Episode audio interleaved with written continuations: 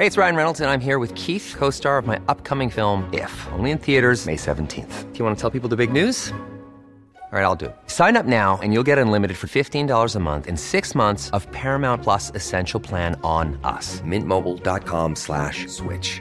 Upfront payment of $45 equivalent to $15 per month. Unlimited over 40 gigabytes per month. Face lower speeds. Videos at 480p. Active Mint customers by 531.24 get six months of Paramount Plus Essential Plan. Auto renews after six months. Offer ends May 31st, 2024. Separate Paramount Plus registration required. Terms and conditions apply if rated PG. I'm Sandra, and I'm just the professional your small business was looking for. But you didn't hire me because you didn't use LinkedIn jobs. LinkedIn has professionals you can't find anywhere else, including those who aren't actively looking for a new job but might be open to the perfect role, like me. In a given month, over 70% of LinkedIn users don't visit other leading job sites. So if you're not looking on LinkedIn, you'll miss out on great candidates like Sandra. Start hiring professionals like a professional. Post your free job on linkedin.com/people today. Du lytter til en podcast fra TV2.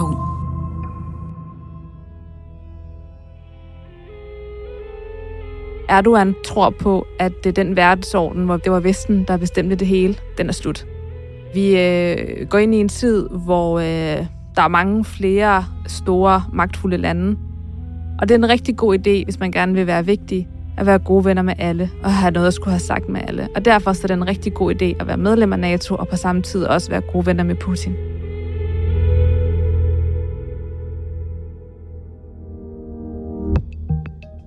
Tyrkerne har talt. Præsident Erdogan, der har haft magten i mere end 20 år, har vundet endnu et valg. Valget i Tyrkiet er blevet kaldt det vigtigste i hele verden i år. Men hvorfor bliver tyrkerne ved med at genvælge en mand, der bygger paladser til sig selv, samtidig med at landets økonomi ligger i ruiner? Tyrkiet er i en dyb økonomisk krise, der kan mærkes af befolkningen. Hvordan lykkedes det Erdogan at fastholde magten efter de katastrofale jordskælv, der kostede over 50.000 menneskeliv tidligere i år? Og hvilken betydning har Erdogans sejr for os herhjemme i Danmark? Det er dato i dag. Mit navn er Joachim Claus Høj Bindslev.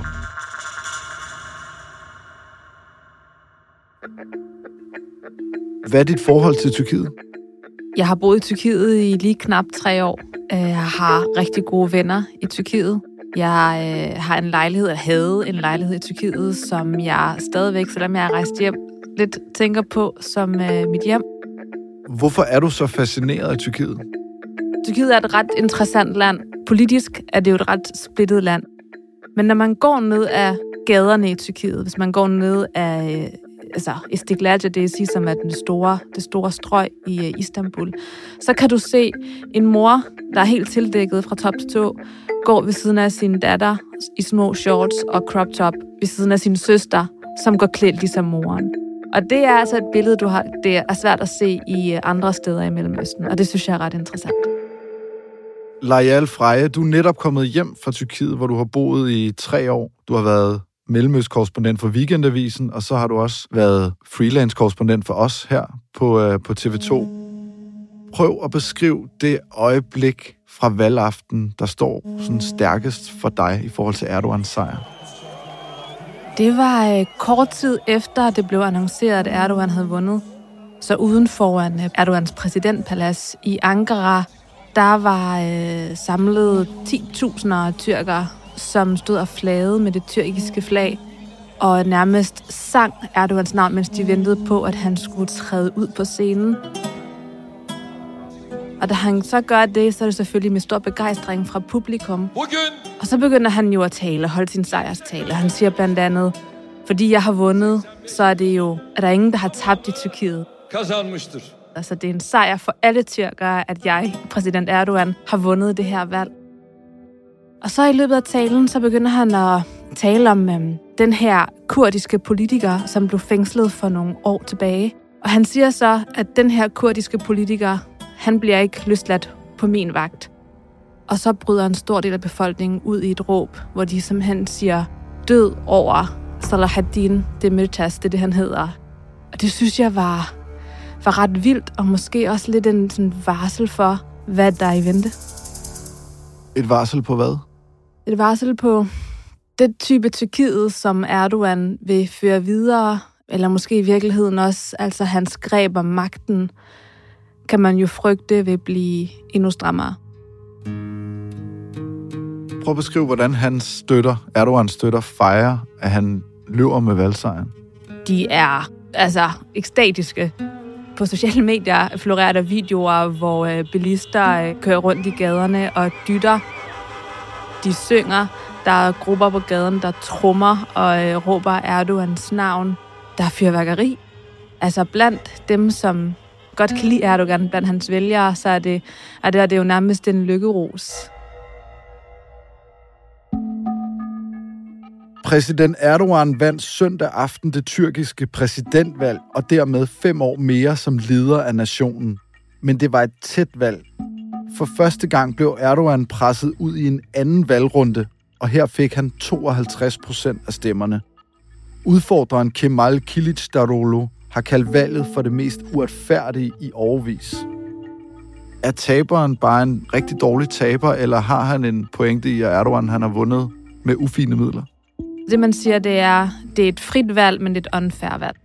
Når han siger, at det var et øh, unfair valg, så øhm, har han fat i noget. Altså Erdogan har brugt øh, statslige midler øh, på at betale for sin valgkampagne. Han har begrænset oppositionens muligheder for at køre valgkamp på forskellige måder. Og så, øh, altså, så styrer Erdogan en ret stor del af de tyrkiske medier. Der er ikke særlig mange frie medier tilbage. Og det vil sige, at hvis man ikke forstår engelsk, som rigtig mange øh, tyrker jo ikke gør, og ens øh, eneste nyhedskilde er de her statsmedier, så får man et særligt billede af, hvem Erdogan er, og hvem hans modstander Kılıçdaroğlu er. Og på den måde, så står man jo svagere, altså, altså svagere som opposition. Vil det svare til herhjemme under en valgkamp, at øh, lad os sige, Mette Frederiksen, hun bare sad på DR1 og TV2 og alle radiostationer osv., og ja, så, og på samme tid også øh, måske havde behandlet sine modstandere mindre pænt, fængslet nogle af dem, og altså, de få kritiske medier, der så er, vil hun så også, øh, hvad kan man sige, ikke direkte tro, men de vil i hvert fald vide, de journalister, at de er udsatte, hvis de skriver om bestemte ting. Men sådan selve på valgaften, der er der ikke noget fusk. Altså, der bliver stemmerne talt op, som de gør. Ja, så man kan godt stole på resultatet, og det har Kilisterulu også været at sige. Man kan godt stole på resultatet, men det er jo mere valgkampen, og det er op til, at folk stemmer, som øh, har været unfair. Det britiske magasin The Economist har på forsiden kaldt det tyrkiske valg for det vigtigste i hele 2023. Hvorfor er det her valg så vigtigt? Altså både for Erdogan, men også uden for Tyrkiet? Hvis vi starter med uden for Tyrkiet, så er det vigtigt, fordi Erdogan har positioneret sig et sted, hvor han har noget at skulle have sagt på mange forskellige måder i forhold til verdenssituationen. Han har noget at skulle have sagt i forhold til NATO, i forhold til krigen i Ukraine, i forhold til øh, sammenhæng med Kina. Han står simpelthen et sted, hvor han har et ben i alle lejre, og øh, dermed på en måde også er den mailer, som vi alle sammen taler med, når der skal forhandles nogle ting, for eksempel. Og hvorfor er det her valg så meget vigtigt for Erdogan selv som person og politiker? Til oktober, der øh, har den tyrkiske republik øh, 100 års fødselsdag, og for at sikre sit eftermæle, så er det nok ret fedt for Erdogan, at det er ham, der fører Tyrkiet ind i øh, det næste århundrede. Erdogan kom første gang til magten i 2003, og dengang var der begejstring i Vesten han blev hyldet som en sådan, muslimsk demokrat. Her 20 år senere er stemningen ændret noget, kan man roligt sige. Kan du sætte nogle ord på, hvad er det for en udvikling, Erdogan har været igennem som leder af Tyrkiet? Han er gået fra at være den her vestligt sindede muslim, som gerne vil have, at Tyrkiet skulle være en del af Europa, som øh, gik ind for demokratiske værdier og alt sådan noget, til at blive mere og mere autokratisk med tiden. Det eskalerede i 2016, da Tyrkiet blev forsøgt kuppet. Sent i aftes forsøgte dele af det tyrkiske militær altså at overtage magten fra den nuværende regering i landet med præsident Erdogan i spidsen. Og efter det her kupforsøg, som Erdogan jo også fik slået ned på, der, øh, om det var fordi han blev paranoid, eller om det var fordi han tænkte, at nu skulle han stramme grebet om landet, så det her ikke kunne ske igen, eller hvad der er sket, det kan man jo kun spekulere på. Vi er jo ikke, vi er jo ikke inde i Erdogans hoved. Men der skete i hvert fald det, at han blev meget mere autoritær. Han øh, strammede grebet om medierne. Han øh, slog hårdere ned på øh, oppositionspolitikere, på aktivister, på journalister, på bare kritikere af Erdogan. Det blev simpelthen meget sværere at være kritisk over for Erdogan. Og den politik er blevet værre og værre i løbet af, af de seneste år. På trods af de her ting, du fortæller, den her bevægelse mod sådan mere autokratisk styret land, hvorfor er han så så populær og har været det i alle de her år? Det, man skal forstå om Erdogan, og det er en ret, ret vigtig fortælling om, hvem han er, det er, at han er manden, der moderniserede det Tyrkiet, vi kender i dag. Hvis man besøgte Tyrkiet i 80'erne, så øh, vil man øh, opleve et land, hvor der ikke var en øh, fungerende infrastruktur. Der var ikke nogen gode hospitaler, der var ikke nogen gode øh, universiteter, der var ikke alt det her, som øh, kendetegner et moderne land. Så kom Erdogan til, og så, så skabte han det. Han skabte et moderne land. Altså hvis du tager til Tyrkiet i dag for eksempel, så kører der metro over det hele. Der er et, et øh, velfungerende sundhedssystem, et velfungerende skolesystem. Og så tog han jo også over, da Tyrkiets økonomi også dengang var i frit fald og en kæmpe økonomisk krise, som han fikset.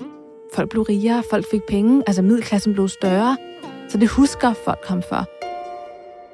Altså, når du lister det sådan der op, så lyder Erdogan jo egentlig som en, en rimelig stor chef. Altså, stor økonomisk opblomstring, en modernisering af landet.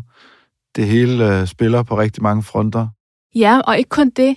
Tidligere, der har Tyrkiet jo været sådan... Øhm, altså, jeg følte, at Vesten var noget stort og majestætisk, og vi var jo bare tyrkere. Og da Erdogan kom til, altså det han taler meget om, det har han også gjort her i valgkampen, det er det her med, at vi er tyrkere, vi er stolte tyrkere, vi har noget at skulle have sagt på verdensplan. Vi er ikke bare Vestens øh, lakajer. Vesten har brug for os. Og det her selvbillede, det er også noget, som mange, øh, som mange tyrker finder en stolthed i. Så han har fået tyrkerne til at føle sig stolte af at være tyrker, af at være muslimer. Erdogan er ofte blevet beskrevet som meget opportunistisk og snu, måske endda skamløs til tider. Altså, hvordan er det eksempelvis kommet til udtryk? Hvordan har han sørget for ligesom at manifestere sin magt og trumfe det igennem, han vil? Altså hvis man øh, kigger på øh, jordskælvet for eksempel, som jo ramte Tyrkiet her i begyndelsen af februar for nogle måneder siden, så var der jo mange, der troede, at øh, det her var noget, der faktisk kunne vælte Erdogan. I Tyrkiet har myndighederne nu afsluttet redningsarbejdet efter jordskælvene i langt størstedelen af de ramte områder.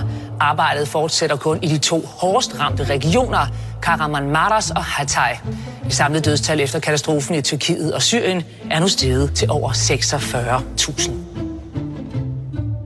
Han fik på en eller anden måde formået at vende jordskælvet til sin egen fordel. Altså det, han startede med at sige, at det her, det er jo Guds vilje. Altså naturkatastrofer er Guds vilje, og det er der ikke nogen mand, der kan stoppe. Det er der nogen, der er blevet på. Ikke alle. Men han har også brugt det til det her med, at I har simpelthen brug for mig til at bygge Tyrkiet op igen. I kan ikke stole på oppositionen. I kan ikke stole på den her mand. Hvordan skal han bygge landet op? Jeg har brug for mig, den store, stærke mand, til at fikse landet. Så den her katastrofe, som mange tænkte er Erdogans skyld, fik han vendt til sin egen fordel. Men hvor presset har han egentlig været den her gang forud for det her valg? Han har været presset, og det har jo været... Øh, altså i de sidste 20 år, har det jo været måske det eneste valg, hvor nogen rent faktisk har troet på, at han kunne tabe. Hvad er det, der har presset ham så meget? Det har presset ham, at øh, landets økonomiske situation ser ud, som den gør. Altså inflationen nåede på et tidspunkt op på 80 procent. Tyrkere har ikke råd til huslejer, de har ikke råd til, altså ikke engang kød og kylling og fisk, de har ikke råd til grøntsager nogen steder folks lønninger er mindre og mindre værd. Og det er jo sådan noget, som øh, tyrkerne har været ret vrede over. Og mange har været ret vrede på Erdogan på en måde, de ikke har været vrede før. Så det er det, der har presset ham. Og hvad har hans ansvar været for, at økonomien har været så ringe, at folk ikke har råd til at købe kylling og grøntsager og mad? Det lyder jo helt langt ud. Ja, han har jo kørt en ret katastrofal økonomisk politik. Når øh, der har været inflation, så har han valgt at sænke renten, i stedet for at hæve den. Og øh, plejer at sige, når der er inflation, så hæver vi renten. Det gør lidt ondt på folks pengepunge, men det fikser inflationen i længden. Erdogan, han sænker renten, fordi han mener, at øh, renter er uislamiske. Og det har været sådan noget, der har været med til, at økonomien bare er blevet værre og værre. Altså det, du beskriver, det er, økonomien er smuldret fuldstændig på hans vagt. Måske endda virkelig på grund af ham, så kommer der et kæmpe jordskælv, hvor der er ufattelig mange tusind mennesker, der dør, fordi han ikke har leveret det, han lovede i forhold til bygningsmassen. Og så vinder han alligevel. Jamen, tyrkerne tror på, at øh, det kan godt være, at det går skidt nu, men øh, Erdogan har før vist, at øh, han kan redde tyrkerne ud af en ret penibel situation, og det vil han gøre igen. På samme tid, så er der rigtig mange, som har sagt, rigtig mange, der er i hvert fald nogen, der har sagt, at jeg vil egentlig gerne stemme på nogle andre end Erdogan, men jeg føler ikke, at Kılıçdaroğlu, han er stærk nok til at redde os ud af den situation, vi er i dag. Så der er faktisk nogen, der har stemt på Erdogan i mangler bedre. Nu har han så fået fem år mere, Erdogan, ved det her valg. Hvad betyder det egentlig for os her hjemme i Danmark? Man kan sige, det mest interessante spørgsmål, det er nok, hvad kan det betyde i forhold til Sveriges NATO-medlemskab i forhold til os her i Danmark, ikke? Sverige og Finlands fremtid i NATO er omdrejningspunktet, når Forsvarsalliancen i aften mødes til topmøde i Madrid. Tyrkiet har fra begyndelsen opponeret mod, at NATO skal optage de to lande, fordi de, siger tyrkerne, huser kurdiske terrorister. Noget af det, som øh, mange observatører øh, og analytikere har sagt, og jeg har selv skrevet analyser om det, det er det her med, at indtil valget er slut, så kommer Erdogan ikke til at gå med til et øh, Sverige-NATO-medlemskab. Blandt andet fordi at han øh, over for befolkningen har kaldt Sverige for det her land, som beskytter terrorister. Fordi øh, Sverige har blandt andet en masse kurder boende. Nu er det slut. Nu har han vundet valgkampen, og han vil jo også gerne stadigvæk være gode venner med de andre NATO-lande. På samme tid så har han jo også fået et ret stærkt venskab op at køre med Putin. Siden Rusland invaderede Ukraine, har Erdogan som den eneste vestlige leder haft jævnlig kontakt med Putin. Som han også har brug for ikke at blive uvenner med, blandt andet fordi, at under valgkampen, der har Putin gået med til, at en ret dyr gasregning, den er blevet udskudt til eftervalget. Så Erdogan skal stadigvæk formå at balancere mellem det her med at være et NATO-medlemsland og gode venner med Rusland. Altså Erdogan står i spidsen for det andet største militær i NATO, altså den forsvarsalliance, som Danmark er en del af. Og han har så en rigtig, rigtig god ven i vores dødsfjende lige nu. Ja, og det er jo klogt, hvis man gerne vil føre sit land ud et sted, hvor man har noget at skulle have sagt geopolitisk. Og det er derfor, han er gode venner med alle. Erdogan tror på, at det er den verdensorden, hvor det var Vesten, der bestemte det hele, den er slut. Vi øh, går ind i en tid, hvor øh, der er mange flere store, magtfulde lande. Og det er en rigtig god idé, hvis man gerne vil være vigtig, at være gode venner med alle, og have noget at skulle have sagt med alle. Og derfor så er det en rigtig god idé at være medlem af NATO, og på samme tid også være gode venner med Putin. Hvad kan vi forvente af de næste fem år fra Erdogan, altså i forhold til, hvordan han vil spille sine kort i det her internationale magtspil med krig i Ukraine, og jeg ved ikke hvad? Hvis man skal sige noget, så kan man jo se på, hvad han har gjort indtil videre. Og det er det her med, at han har formået at positionere sig selv som en, der kan tale med alle. Og det er svært at forestille sig, at han vil gøre noget andet, netop fordi, at der, hvor han står nu, gør ham ret magtfuld. Noget andet, som Erdogan også har gjort, det er at nægte at indføre sanktioner mod Rusland. Noget EU ellers virkelig bare har gjort sig umage med. Nu skal de bare have med, med hammeren, ikke? Altså, hvordan kan han egentlig tillade sig at være så vigtig en spiller for os, og samtidig med, at han ligesom nægter at danse efter vores pive? Jamen, det kan han tillade sig, fordi han står et sted, og vi har brug for ham. Altså, i Europa har vi jo haft brug for øh, Erdogan, fordi at øh, han har taget imod så mange syre i kraft af blandt andet flygtningeaftalen. I dag blev EU's flygtningeaftale med Tyrkiet for alvor effektueret. Ifølge aftalen skal Tyrkiet tage imod migranter og flygtninge, der illegalt er rejst ind i Grækenland. Så Erdogan står et sted, hvor vi har brug for ham. Altså, han har jo tidligere vist, at øh, hvis Europa de øh, skælder for meget ud på ham, eller opfører sig på en måde, som øh, han ikke er særlig øh, glad for, så tror han med at åbne grænserne og sende en masse syre mod Europas grænser. Så vi har brug for Erdogan, og det ved han godt. Og det er derfor, han tør opføre sig på den måde, som han gør. Hvad kommer du særligt, Lajal, til at holde øje med? To ting. For det første, så er jeg øh, ret interesseret i, hvordan Erdogan vil løse den økonomiske krise, tyrkerne er i øjeblikket. Og det er jeg af ret personlige årsager, fordi at jeg har boet i Tyrkiet, og jeg har venner i Tyrkiet, som frygter fremtiden, og om de kan få lov til altså noget så banalt som at blive boende i deres lejligheder. Jeg har unge tyrkiske venner, som taler om at være nødt til at migrere, altså flytte ud af Tyrkiet, fordi de ikke har råd til at blive boende. De, altså, der er ikke nogen fremtid. Og så er jeg jo selvfølgelig også ret spændt på at se, hvad der kommer til at ske med Sverige, og om de får lov til at blive medlemmer af NATO. Tror du det? Erdogan siger, ah, velkommen hit. Rigtig godt spørgsmål. Lad os sige, at øh, jeg er så meget i tvivl, at jeg ikke tør gætte. Layal Freja, teşekkür ederim. Tak fordi du kom. Det var så lidt. Husk, at du kan følge Dato der, hvor du lytter til din podcast. Dagens afsnit er tilrettelagt af Thomas Kahir Humle og Emil Laversen. Pauli Galskov og Ida Skærk står for lyddesign. Redaktør er Astrid Louise Jensen. Og mit navn er Joachim Claus Høj Bindslev.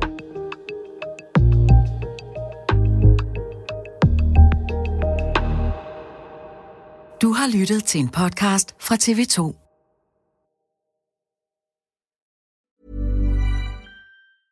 Hey, it's Danny Pellegrino from Everything Iconic.